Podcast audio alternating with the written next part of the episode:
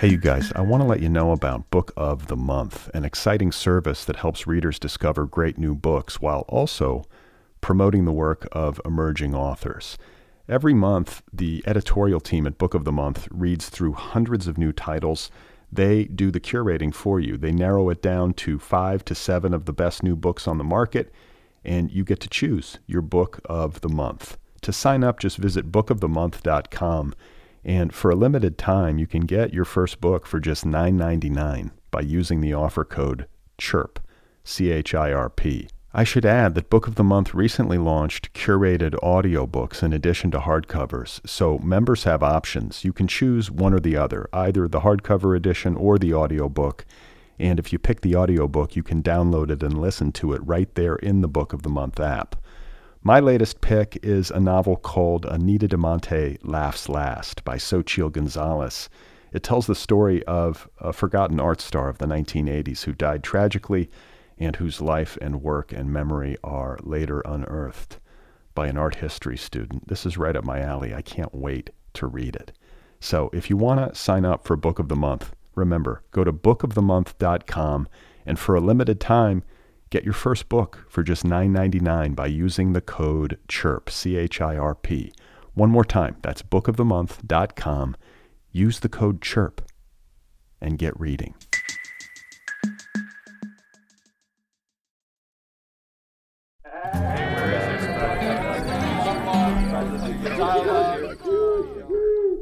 Hey everyone, how's it going out there? Welcome to the Other People Show. I'm Brad Listi.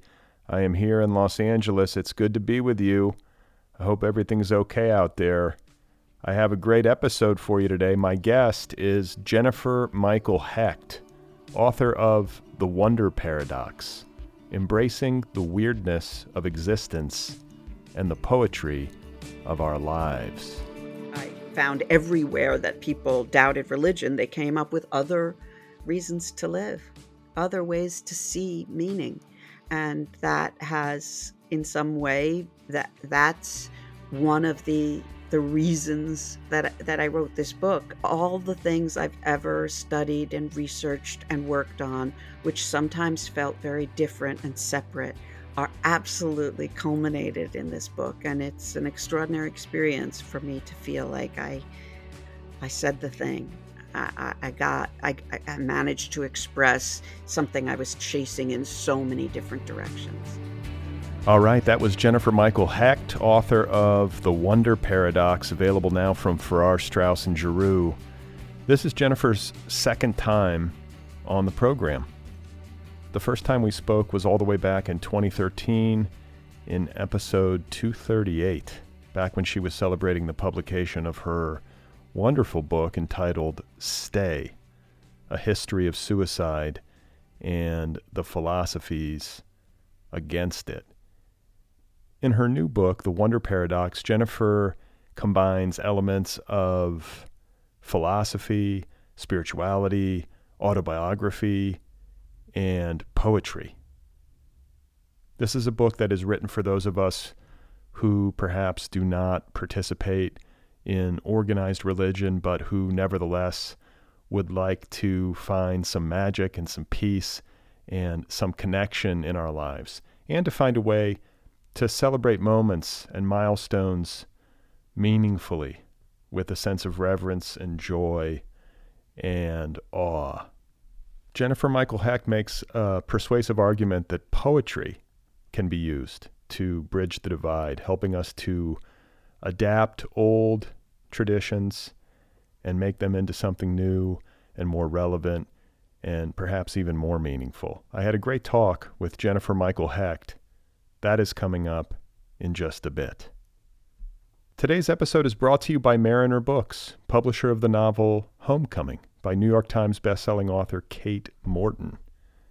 Homecoming is an epic story that begins with a shocking crime, and it asks what we would do for those we love and how we protect the lies we tell. It explores the power of motherhood, the corrosive effects of tightly held secrets, and the healing nature of truth. Above all, it is a beguiling and immensely satisfying novel from one of the finest writers working today. That's Homecoming the new novel by Kate Morton. It is on sale April 4th, 2023, available from Mariner Books. The Other People podcast is offered freely every episode of this show. More than 800 conversations and counting. All of it is available to listeners free of charge. There are no paywalls on this show because we don't like paywalls.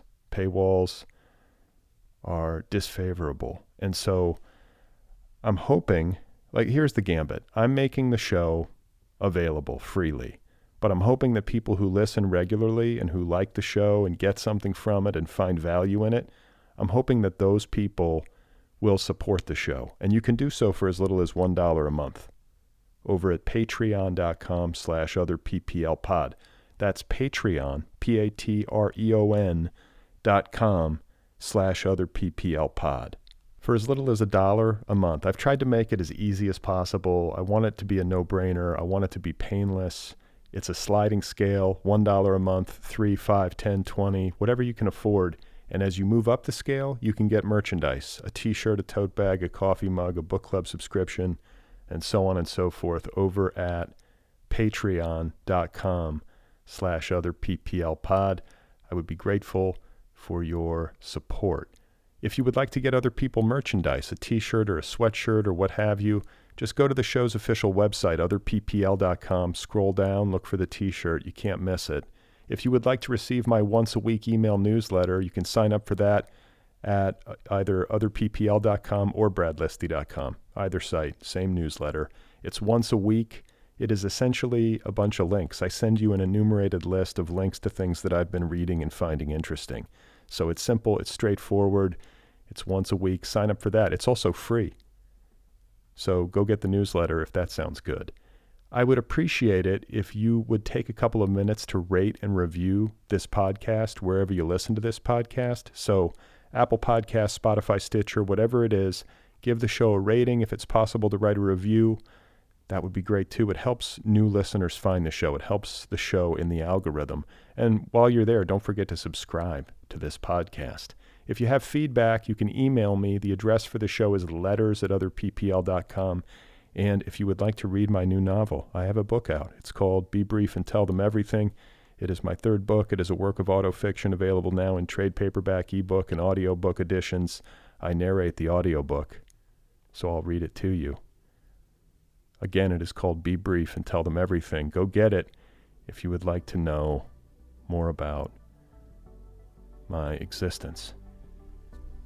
So, my guest, once again, is Jennifer Michael Hecht. Her new book is called The Wonder Paradox embracing the weirdness of existence and the poetry of our lives. It is available now from Farrar, Straus, and Giroux. Jennifer Michael Hecht is a historian and a poet based in New York City. She is the award winning and best selling author of several books, including Doubt, Stay, The Happiness Myth, and The End of the Soul. Her poetry books include Who Said, the Next Ancient World, and a collection called Funny. I am very happy to have Jennifer Michael Hecht back on this program to talk about her new book. So let's get to it, shall we? Here she is, ladies and gentlemen. This is my conversation with Jennifer Michael Hecht, and her new book, one more time, is called The Wonder Paradox. In the book, The Wonder Paradox, what I'm saying is that religion is one of the main places that people spend time with the weird, the absurd, with wonder and awe. And we can do that outside of religion. So I'm looking at the paradoxes that we can live with throughout the book that we do live with just the fact that we're ambitious mortals that's a crazy paradox. You know why should something that died be so be so ambitious? But the wonder paradox is really my favorite which is that you know i love the consciousness paradox but the wonder paradox is one step further. How could we have evolved material minds in a material world that's the consciousness paradox, which we can talk more about. But the one step farther, that we would find it awesome that we would not only be able to look up at the sky and see that white stripe of stars and in a couple of millennia figure out that it is the Milky Way, that we are looking sideways at the arm of our spiral galaxy. That is extraordinary. But the idea that perhaps the first words ever spoken were, Whoa, looking up at that sky, and that we still make these noises of wow. That wow is a paradox that the that the being could have evolved and be so impressed with itself and its world is just so strange and wonderful and it's the one that i think demands that there be a poetry section in our minds next to the science one and the religion one because something like love doesn't really fit in either of those other ones so, yeah, I feel like this book is maybe the most direct combination of your primary interests and impulses as a writer. It's it's it's poetry plus the spiritual plus philosophy plus some history. I might be missing something, but as a yeah. as an atheist and as a as you describe yourself a poetic realist, I believe. Yep.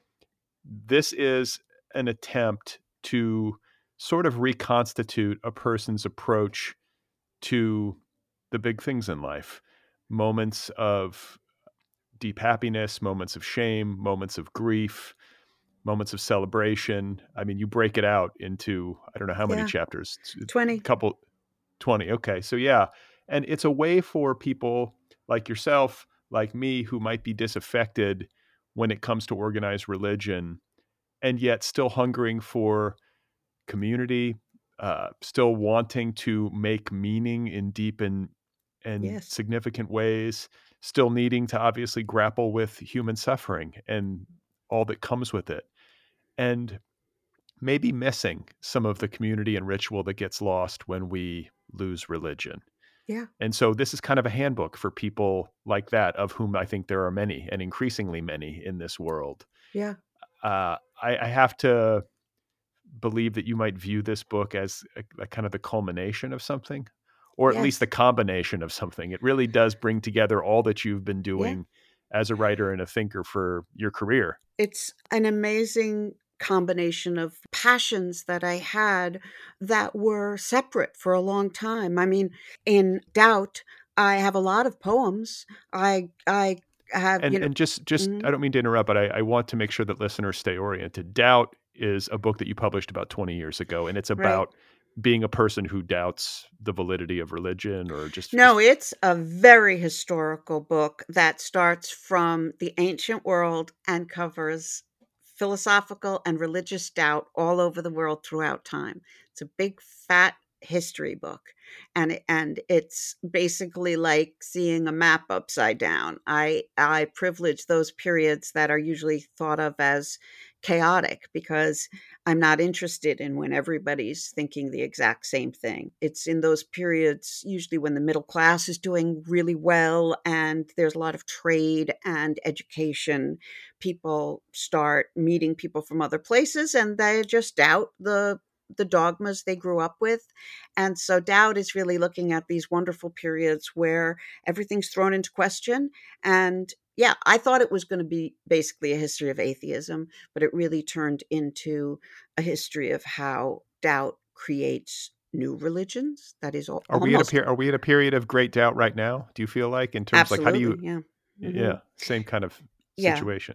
Yeah. yeah, I mean there are there. It depends where you look, but what what I was amazed by was there was no dark age where there was no doubt anywhere. The the Muslim world was in a golden age of religious doubt and atheism and incredible poems and philosophy written about the subject which the renaissance wouldn't have happened if the arab world hadn't done what it was doing during what we used to call the middle ages dark age um, it certainly was a period of low literacy in europe but yeah it, I, I found atheism all over the world throughout history.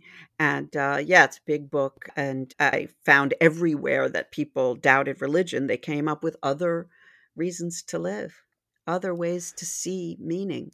And that has in some way that that's one of the the reasons that that I wrote this book. But just as you say, all the things I've ever studied and researched and worked on, which sometimes felt very different and separate, are absolutely culminated in this book. And it's an extraordinary experience for me to feel like I I said the thing. I, I got I, I managed to express something I was chasing in so many different directions. Yeah, it's quite a and it took a long time to write compared to your other books, right? It sure did. Yeah. I sort of uh, almost wrote it over and over, throwing out drafts and figuring it out as I went. I I for one thing, I thought that each chapter would have a lot of poems in it because I I didn't have the personal authority to choose a single one when I started this book.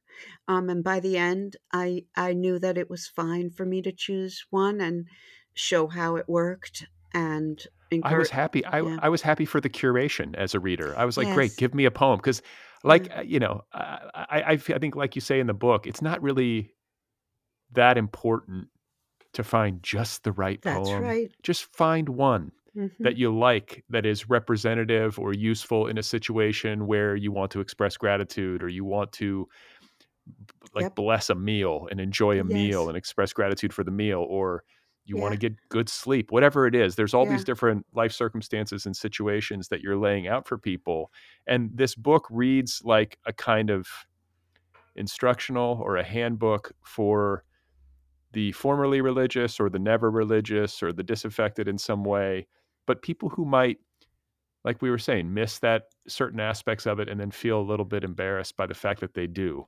And right. you're saying it's okay. Like yeah. you can you can pick the things you like yep. and combine them in a new way and make your own yeah. path with this stuff. Yeah.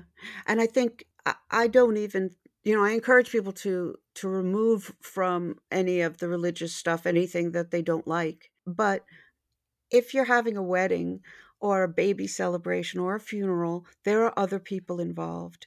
And I don't I'm not one of the people who feels nothing I don't believe in can be said at my thing. I just feel like I feel like it's good to keep other people happy. It's good. It's in those moments be kind and be be open, but make sure there's something said that makes you feel like you are on top of the world. That the idea of marriage is the most amazing, sacred, natural, sacred thing you could do. That raising a child is the greatest adventure you could go. You need that poem in that moment and it's better if you have it already for a bunch of reasons. For one, poems only mean so much the first time you read them. And you read them over and over, and they mean more and more. And then they start to mean other things. And then 10 years in, you realize you totally missed one of the lines that now you realize, oh, this love poem always had this terrible sadness in it. I'm still being taken care of by this poem, even though the love disappears. Things like that happen all the time. So, what let's for listeners, I'd be curious to hear you talk about uh, a specific way in which you yourself use the methodology that you're laying out in this book. Like, can you give an example of uh, like a particular situation in your life where you'll combine ritual and poetry and maybe aspects of the religion that you came up in or some or religions that you've uh, absorbed in your adult life and sure. made it new? You know there are different things that that come to mind and uh, people do ask me this question and i always find myself weirdly unprepared for it. But because i guess i live in so much poetry that it's like hard for me personally and i make this point in the book that there are other people who if you're a poetry professor you probably don't need to single these out. They're probably already coming at you in these moments but you know i maybe it's obvious by the fact that i've written this is my eighth book. Some people are set out into the world with those that combination of things that makes you put work above everything else in in a certain mad way. And i think well, what I'm trying to say is sometimes I go for a walk and Emily Dickinson's I'm nobody. Who are you? Are you nobody too? Then there's a pair of us. Don't tell. They'd advertise, you know. How dreary to be somebody, how public like a frog, to croak one's name the livelong day to an admiring bog. Now this little poem And wait, and you and you say this out loud as you're passing the person? That's a good idea. I should start assaulting people. yeah. In New York, I'm not sure we would notice the difference. I'm nobody. Who are you? Uh, no, I think that she wrote it for me. And I'm in communion with Emily Dickinson when I think of it. I don't ask myself to think of it because it is the sound of my footsteps sometimes clicks in. I'm nobody. Who are you? Who are you? So that one is something that I'll take on a walk with me. The book uh, changed some of the things I do because, for the most part, I encourage people to just do the rituals they already do. Religious rituals, if those are there, though I do say, you know, don't let it be more religious than you want it to be. Um, and I certainly don't want anybody to force any ritual on anybody else, especially kids. Like, let them do what they want, invite. But I mostly say do the rituals you're already doing family, personal, religious, country. But I make up a few and I also tell people, give some, some pointers about how to make them up because it's really best if you're super simple and base it on what you're already doing with just a little enhancement because you feel silly. It's really hard to keep these things up. That's one of the I was going to say yeah. because that's a question I had as I was reading. I was like, "Wow, I love this," and I would love to maybe like institute or use some of this stuff with my family, with my kids, so that we have like a better sense of, or like a more defined sense of big moments. You know, Yeah. especially with the poems. Yeah. And yet, and yet, I was trying to imagine like busting out a poem Yeah. at Christmas in front of my family. They'd be like, you know, it would take some getting used to. There- but I think yeah. like that's just that part of the process, right? it's part of the process. It's also true that there are people who have poems as already as part of holidays, and sometimes they they're not crazy about the poems. It sort of came with the holiday at some point, and I see them finding it sort of easier to swap out. People who had some sort of silly prayer before a meal are more comfortable switching it with something more contemplative. I, I gotta say, I gotta say, I, I'm sorry, Mm. but like you just hit, you just hit like a nerve with me. Like in my family, we've always said, uh, I was raised Catholic. It was like, "Bless us, O Lord, and these our gifts which we were about to receive through the bounty of Christ our Lord." And I'm always like, I mean, I get it, but like Christ gave us the food. I just, I'm like, Yeah. can we just update this? Yeah, yeah, This yeah. isn't meaning much to me, and it's always bothered me. I, we don't say it in my family with my kids, you know, but uh, we say it sometimes when we're with family, and I'm just like, man, can't we find something new? Isn't there like a an updated version? But I guess there's also a case to be made for tradition or something. I think like that's an interesting question that your book It is. is playing with. Is like uh, there's a frustration for people like you and I, I think, who are less organized religion with how static and slow moving a lot of the and Sure. dogmatic a lot of these um, traditions can be. And then I also can understand this notion that having a sense of tradition and deeply rooted ritual can be a great comfort Yeah. and can be something worth sustaining. So it's like interesting to navigate the tension between this desire to evolve and change and make it new versus this desire to keep it old. That's right. And and I think look, I I I wanted to speak to a lot of people across a lot of different feelings. You know, the first words of of the book proper are I, was raised an atreeist, uh, a New York anti-arboreal coven. Uh coven? God, I do that wrong all the time. Which one I don't know. is Is it Coven or Coven? I, am the same way. Let's can we cut the coven or coven because I'll just die if it's okay. But it's a um what I, I I call myself an atheist in the beginning of the book as a joke because I'm an atheist, but I called an atheist because I, I was thinking about how when I was growing up, not having a Christmas tree was like a major part of Judaism. You know, it, it, it's it's not what anybody would have said, but when I look back on my Jewish identity, we didn't have that many demonstrative things that we did. We had some, but not having that Christmas tree was really a fundamental thing. And the whole book that I've written is about the atheist idea perhaps being minimized a little. That these rituals sometimes feel like they hold a tremendous amount of meaning. For us, not having a Christmas tree, if we'd had one, it would have literally, it was about the Holocaust. We were close enough in time. It was the idea that if we made Judaism less visible, we would be hurting something that six million of our people died for. I mean, the feeling that you know we we were here and uh, the, our entire extended family in Europe was wiped out, and we know how in some ways, you know, in some instances. So it felt really important. But I've grown up to feel that a tree is a happy thing, and having a Christmas tree in the house is not necessarily an anti Jewish thing. I don't press on it in the book because I think that there are still a lot of Jews out there who feel very strongly about that as part of identity. I'm just trying to be playful a little bit with the idea that these identities really change decade by decade, generation by generation, and we have an illusion that they don't, that whatever our parents taught us is the tradition and and we have an illusion that our grandparents believed everything our parents taught us which is not the case when you check in.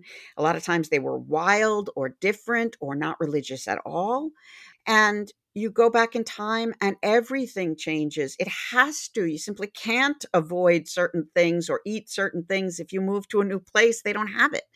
Things change and they change by what people think they don't people don't always know they're changing things. It's just whatever you think is the most important part of or most desirable part of whatever you've been taught. And you re- reproduce that and it can turn into a whole new language over time and place. So i'm trying to show people that religions change and that means even if you're outside religion in your mind in a way you're still interpreting the humanist and Abrahamic traditions, and you have as much right to as anybody else in this long story. Maybe more. You have a lot of information. You know where you are in the universe, and you're not likely lying to your children about where they are in the universe.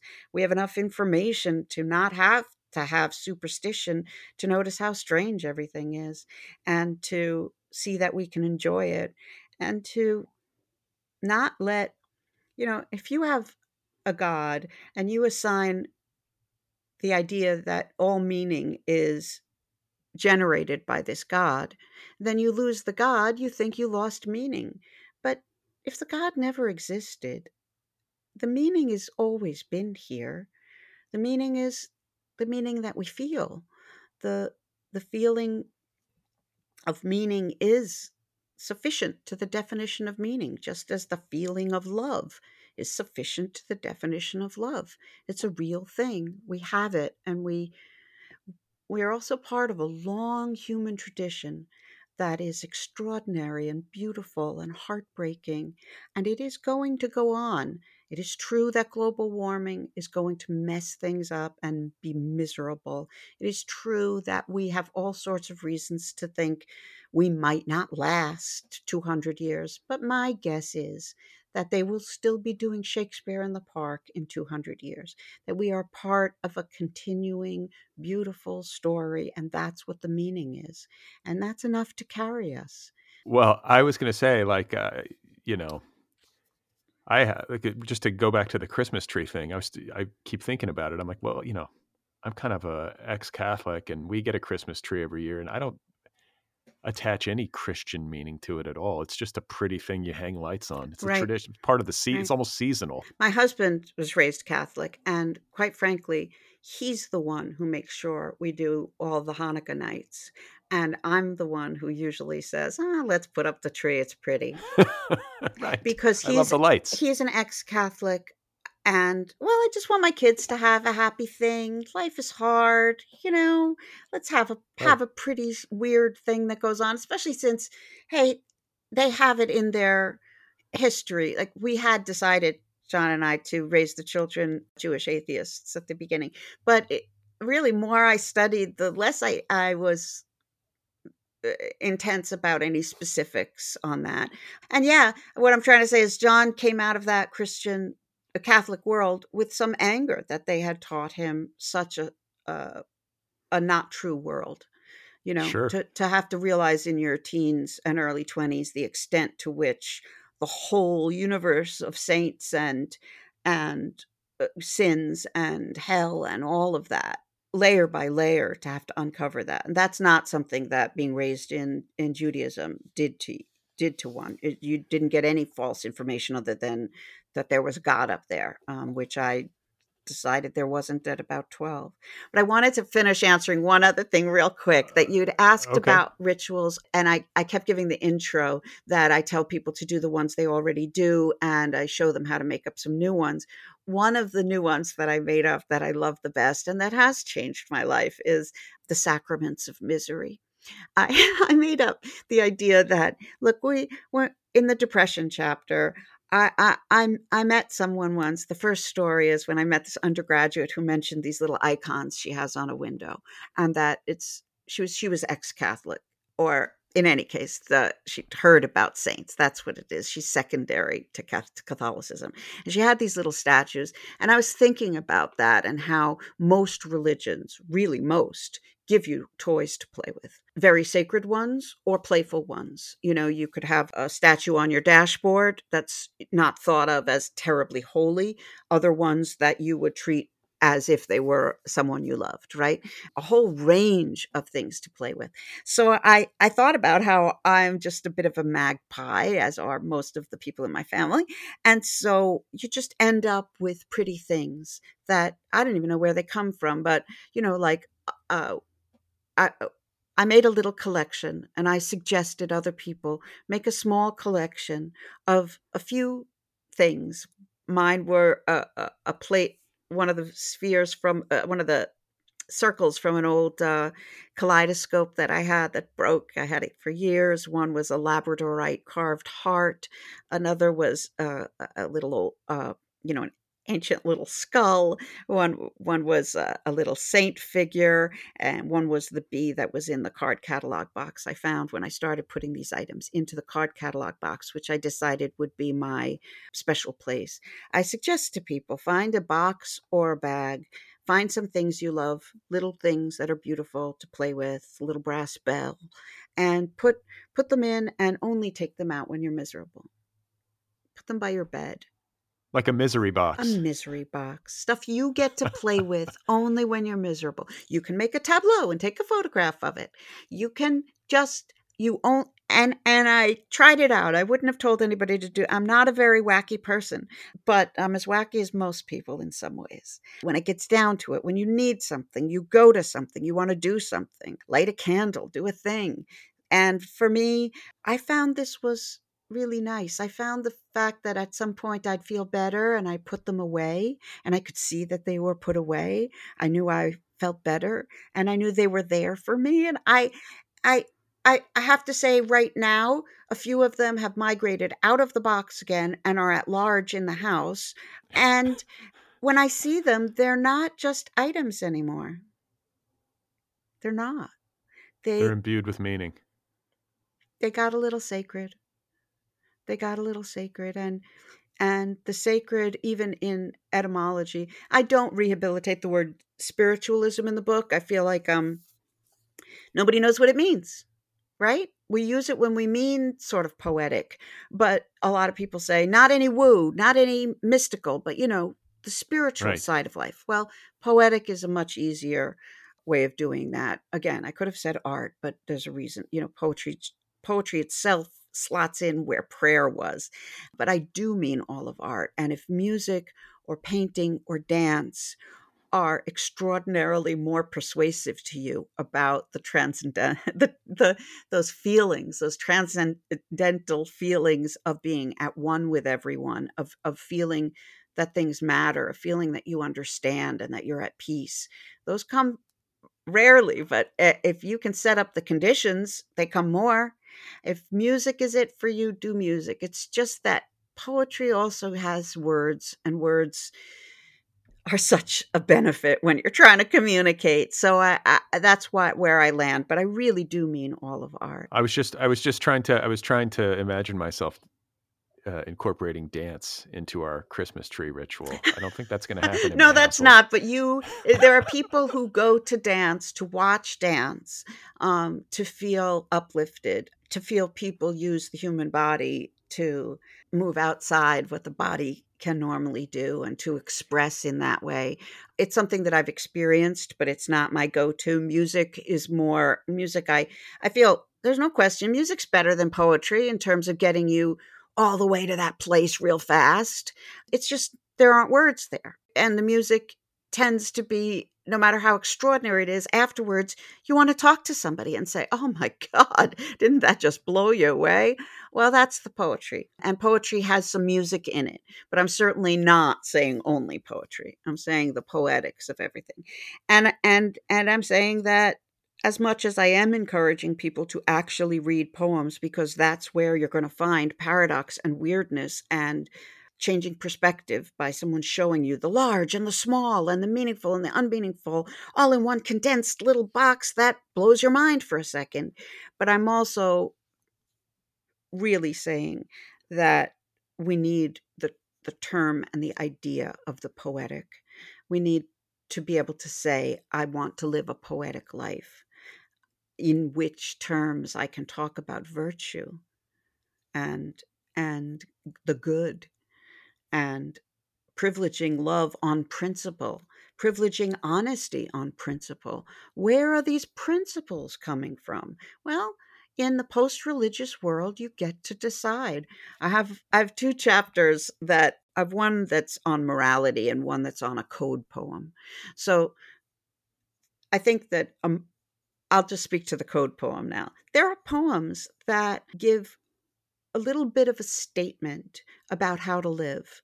There are ones that are complex, you know, that say, do this and do this and do this, or I do this and I do this and I do this.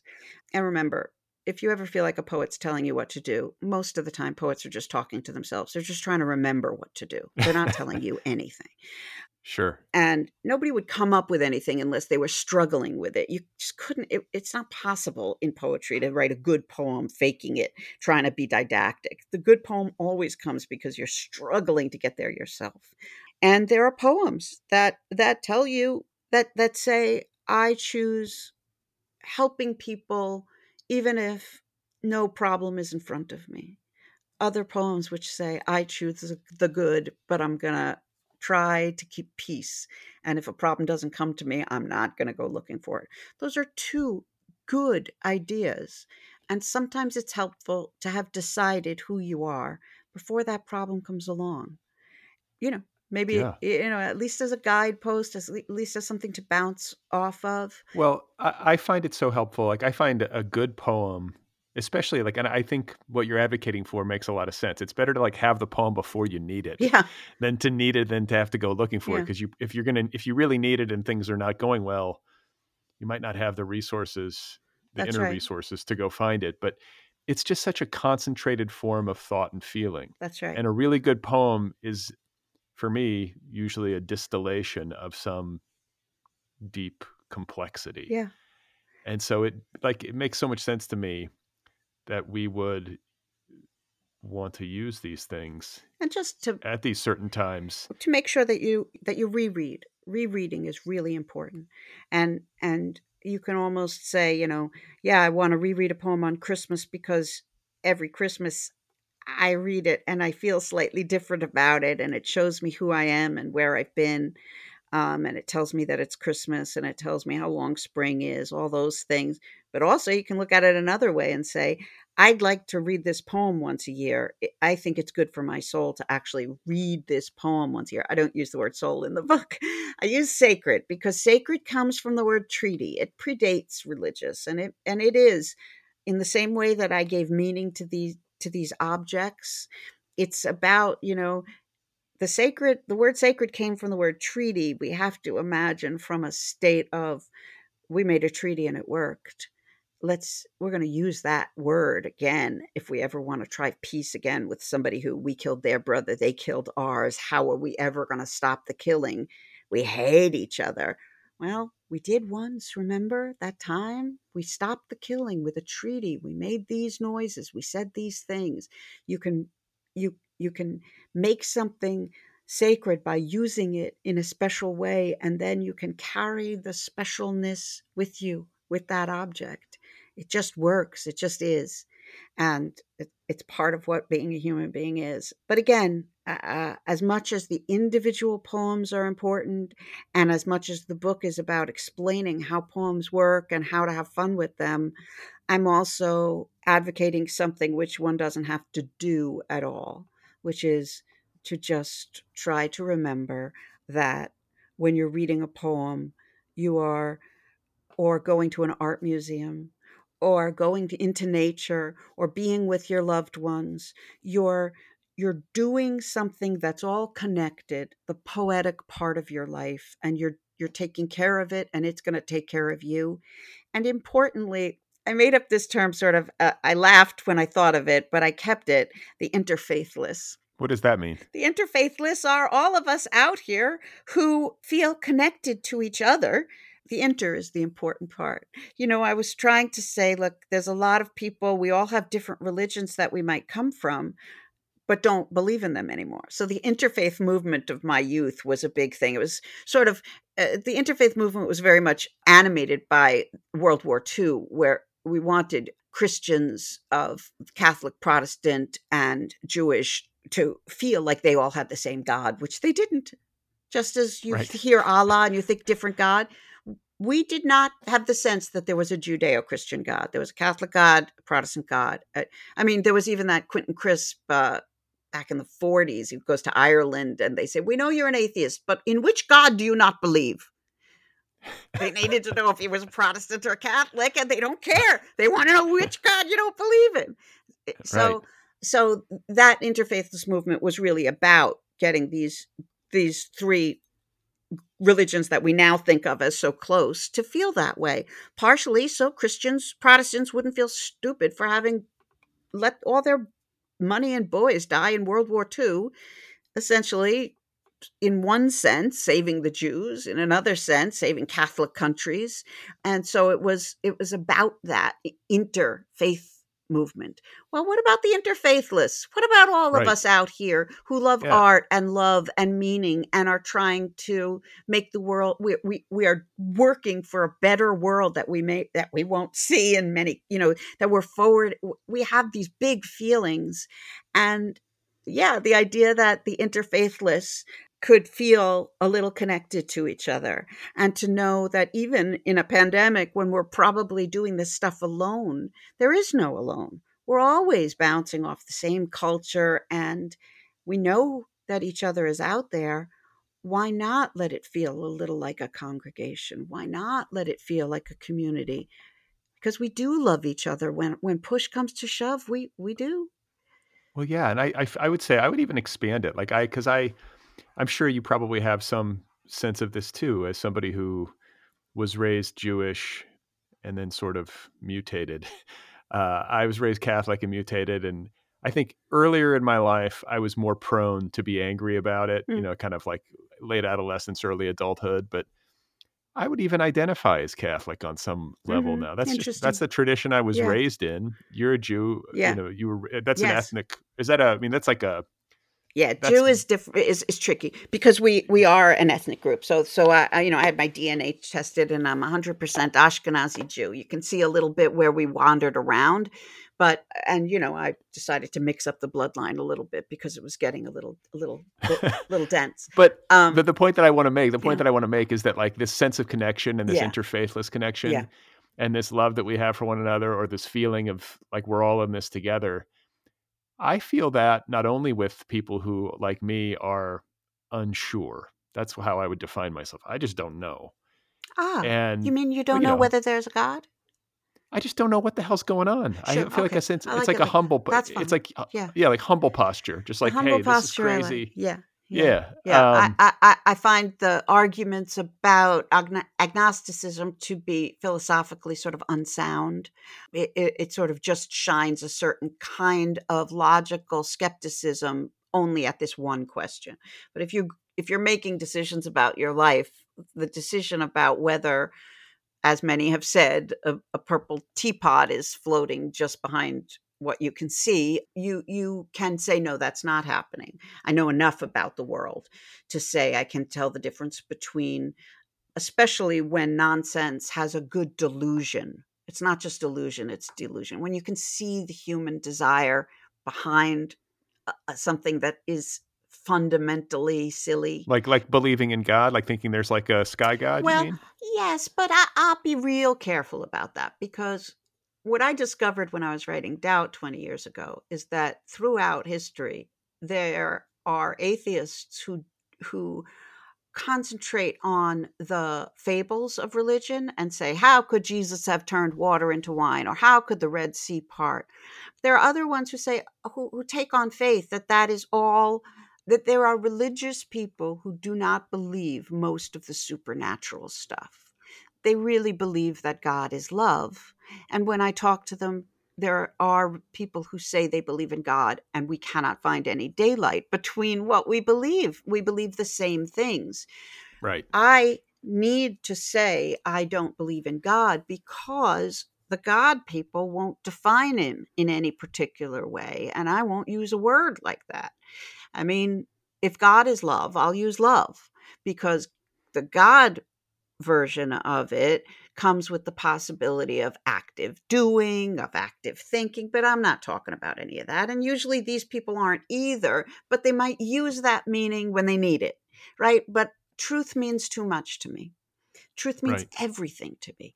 And for me, science is only one part of truth it's a part that I believe in the way science people believe in it, but I just also am more, I'm talking about, I won't even say more interested, but what my life's work is, is talking about the real, though incredibly strange and unbelievable experience of being a human being. I mean, I mentioned the consciousness paradox. You and I are talking even though we are forget the technology we are we have this squishy gray meat in a bone bowl and it's somehow conscious and doing things. I mean, it made all of Shakespeare's plays, and every drop of music that was ever made was made by a gray, squishy thing that eventually rotted and stank. What? What? How? I, I could spend a thousand years in a lab with all the technology in the world, and I couldn't do what my dumb body did twice make human right. eyes, make human brains. The, right. the weirdness of a complex, extraordinary human being coming into the world and doing all this stuff, and then totally disappearing. These are paradoxes of experience. Uh, the book talks about a lot of different paradoxes, but as I've said many times, I'm much, I, I find consciousness much more paradoxical, much stranger than virgin birth. Virgin birth is nothing. So an egg decides to divide a bunch of times. It somehow creates Jesus. Big deal. I can imagine it. Right. Right. But this is thought from meat. Thought from meat, and not just thought, everything, everything human beings have done. All of it was done incrementally in teeny bits most of the time by balls of squishy meat. Many times didn't last more than 40, 50 years. It, it's it's a paradox because it feels uh, look there's no real definition for paradox other than two things that can't both be true but are both true that that's what we say but of course you can water it down and end up with things that aren't quite as strong real you know you could say oh that's not a paradox i can explain it but you can also explain everything away and then what are you left with? So i am using a poetic term of paradox and i am saying that we are surrounded by it we are living it we are it we should be amazed all the time and we can control those conditions and make ourselves amazed more often if we live in the country we're probably amazed and taken care of in many ways by the natural world. And if we live in the city we're probably taken care of to some degree by art. But both these things don't do the same things. If you if you live a very urban modern life death seems like a real glitch in the product you know? But if you live in the forest you you know that all anything is is death and life and death and life and death and life. You don't feel like it is outrageously unfair the way it feels when you're not surrounded by it. The the the human world has tried to protect ourselves from death you know even the meat we eat comes in these cellophane packages and we don't die at home anymore all these different ways. But then death comes anyway and you get really really clobbered by it. Um, and you try to explain it away and you try to get away from it but again different ways of living uh, protect you from different things. But you, you, all of this is just a matter of becoming conscious of it.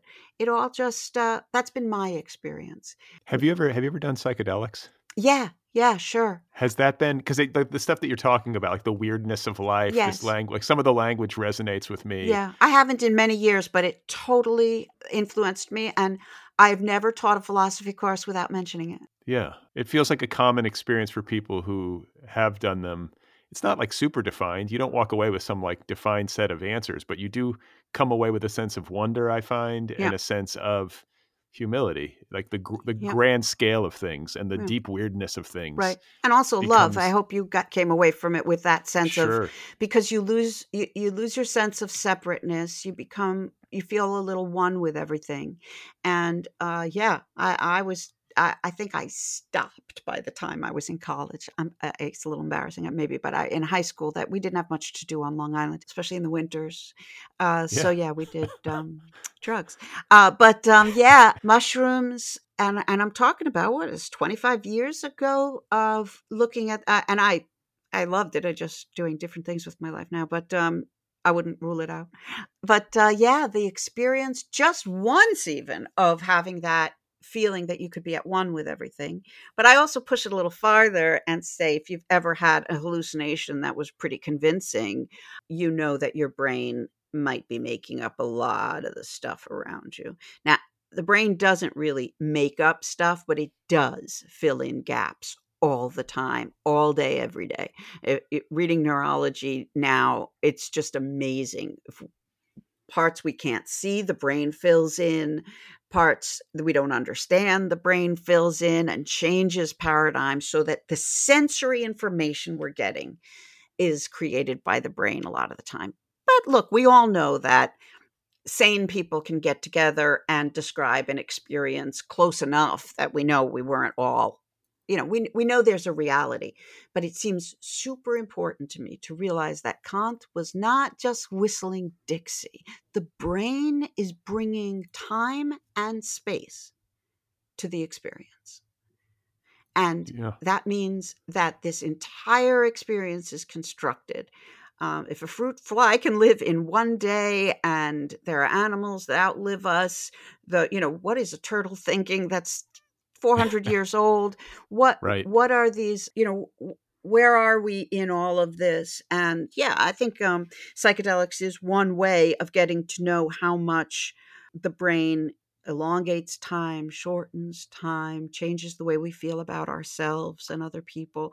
I do think you can get all of that in other ways but yeah uh, it is an expedient way to get there. So i want to I, I, like something that i came away with after reading your book that uh, I have fascination about is like your formation. Yeah, yeah. uh, we've we've we've touched on it a bit, you know, talking about your childhood, being raised in a, a Jewish household, but your parents were kind of hippies. What did you call it? Atheist. Uh, right. You know, no Christmas tree. Right. Your your mom was more of a believer than your dad, and Correct. then at age twelve, you have a kind of epiphany where you're like, yeah. ah. Yeah. What what instigated the epiphany at age twelve? Uh, I describe it in the book because I have found it described in other people's books. I believe that young people, adolescents in particular, uh, have this experience, and it's not unusual for it to be raised by just some very small piece of beauty. And for me, it was this slant of light that went through the curtains in this curly Q way. I there's no rational way of why in that moment I suddenly realized I could have been born anywhere and I would believe other things. It was I could have been born anywhere. I didn't I wasn't necessarily me. I wasn't necessarily my parents' daughter. I wasn't necessarily this wasn't my house. I could have been anywhere and that meant that the things I believed were looser suddenly.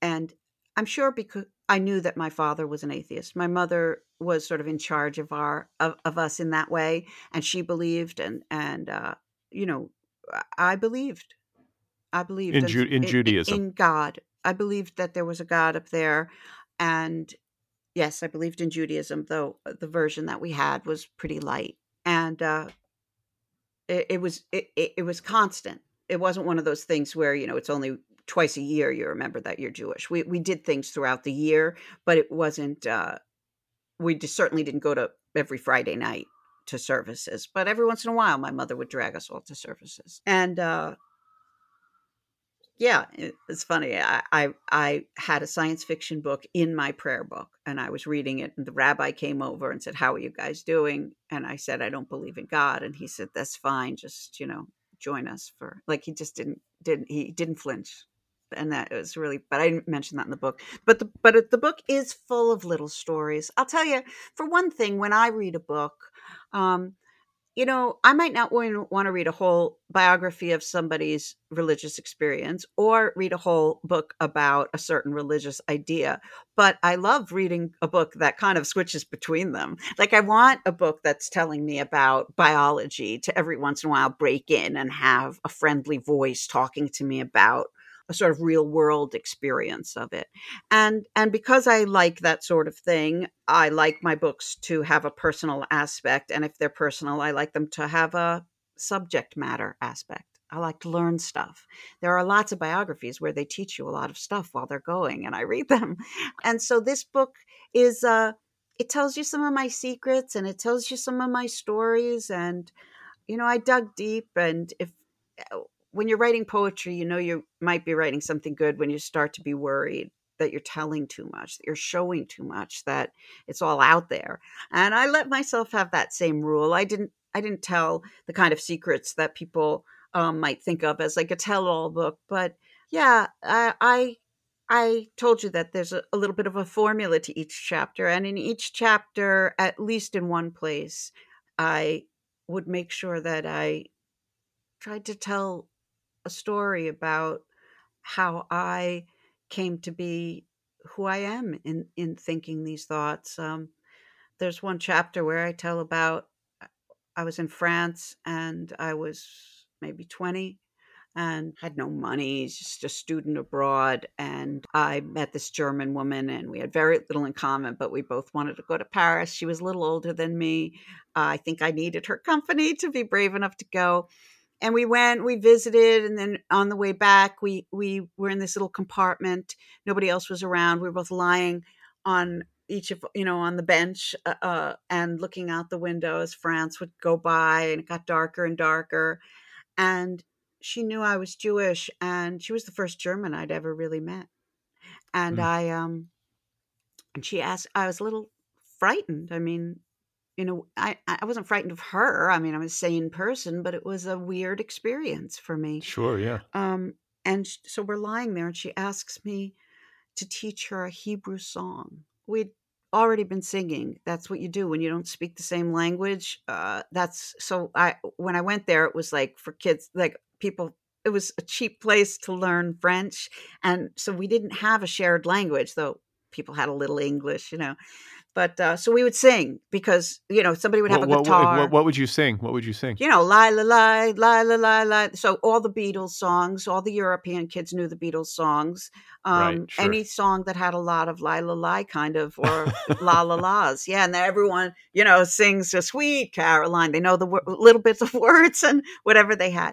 And so yeah, that was you know we were young and that's what you do. And I was like kind of scared to teach her like a Jewish song to teach to this German woman, and I teach her this song, and we're singing it, and and she says to me, "I have to tell you something I've never told anyone." I was terrified. I thought it was going to be something against Jews, and she said, that she wasn't German. Her parents have been lying for her whole life. She's Jewish Hungarian, and they've been hiding from the Nazis, and they just never went back, and that she'd never told anyone.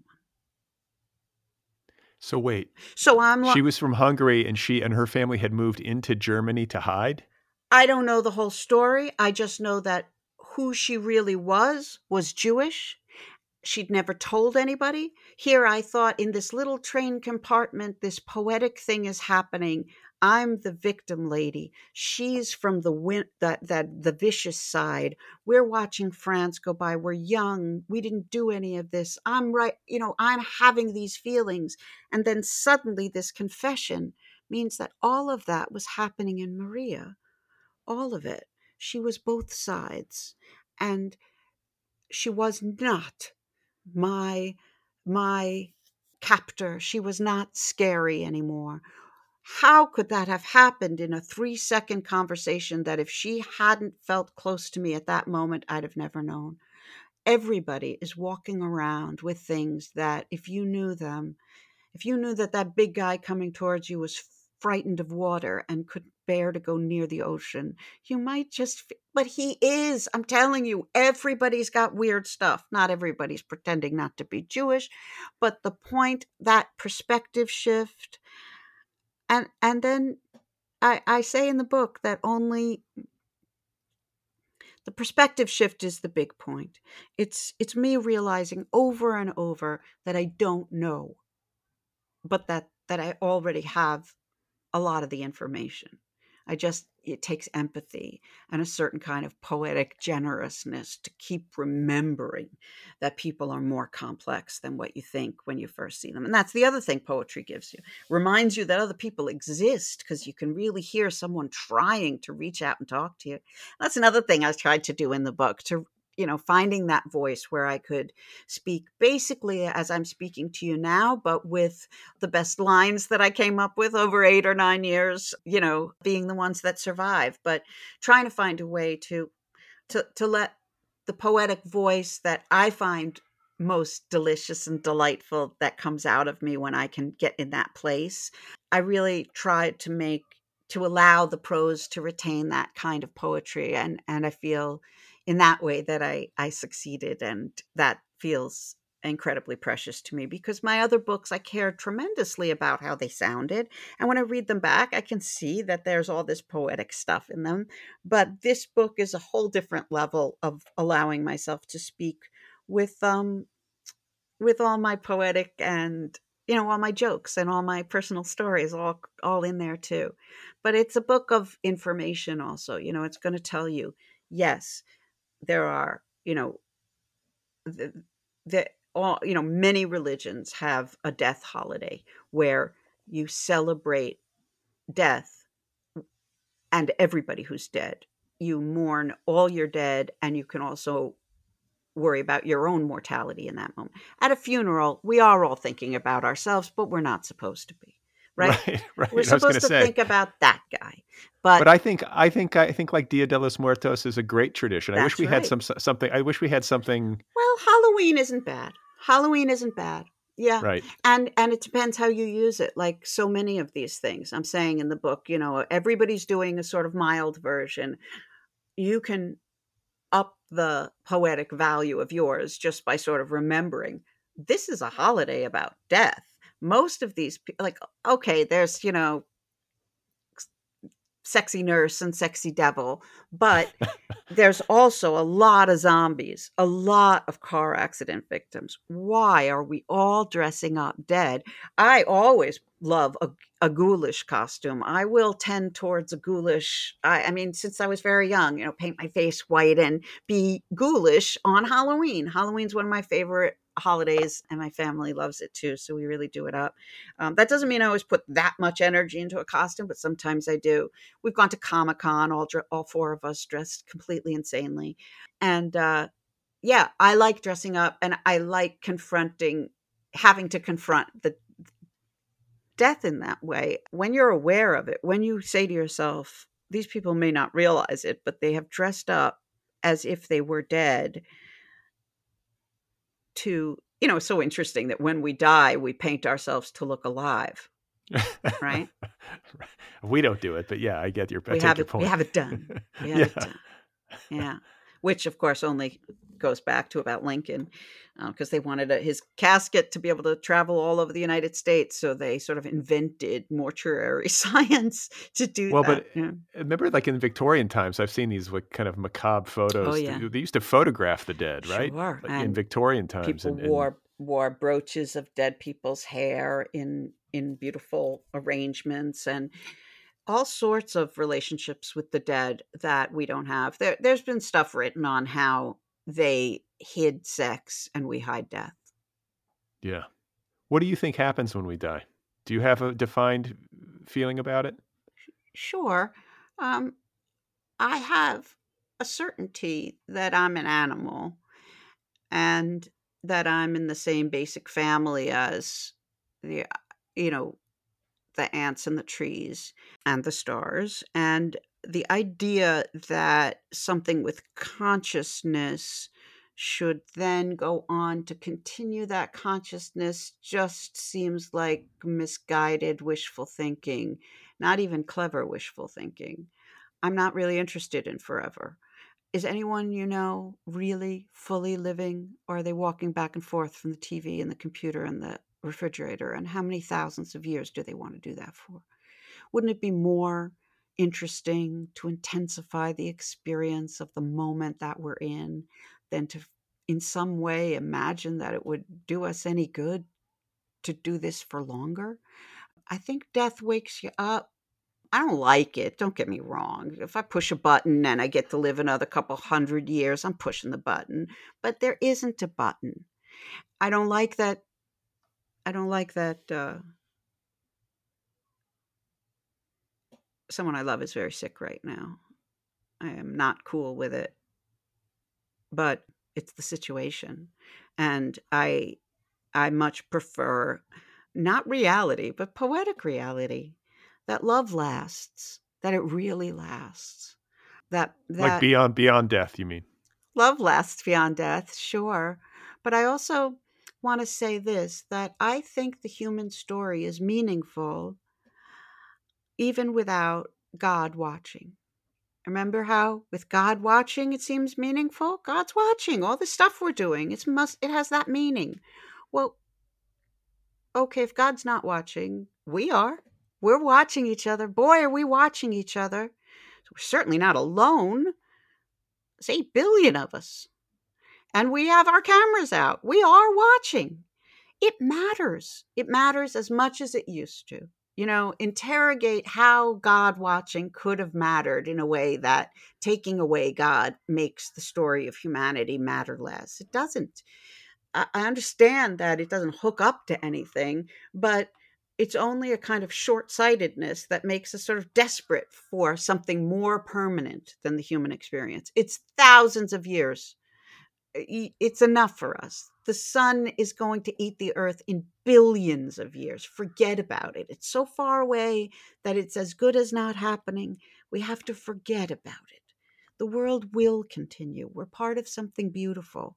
And when we hear each other uh, across the abyss of a moment, space, time, that's the stuff, man. That's it. Reaching out and somehow connecting. And yeah, I I've well, the code poem that I found that I decided to explore, at first I thought it was going to be one of many.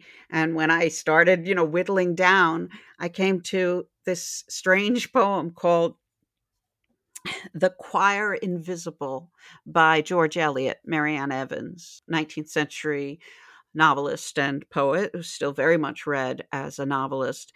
And the choir invisible is a phrase I first heard in a Monty Python skit. Uh, this parrot has gone on to the choir invisible. And um, when I saw that it was the title of this poem, I looked it up. I was sure I had always thought it was a religious term. The choir invisible. No, she made it up as a counter religious term. She was an atheist and uh, did a lot of work translating atheists into. I mean, she she was a uh, she was amazing. And this poem, look, it's not the best poem in the world by the things I call a good poem, the kind of, it, it, it's not, uh, it doesn't shine as invoking mystery. It's a more talky poem. But it turned out to have so much of an effect on me. She, the choir invisible is, she's saying, around you at any given moment, if you're listening to music, how many people worked hard their whole lives adding something so that it added up to the music you're listening to. The choir invisible are the people around you who made the paper clips, designed the books, made the light, the, everybody who came before us. Many of them fought, right, for eh, their invention or their ideals to go forward. And we're the beneficiaries of so many tiny decisions, many of them of kindness, just of kindness, right? That somebody took care of some generation enough so that it comes down to us. Just that poem, reading it over, thinking about it, writing about it, has given me more of a sense of personal meaning than I had before. Hmm. Yeah, I feel well, more good about it all.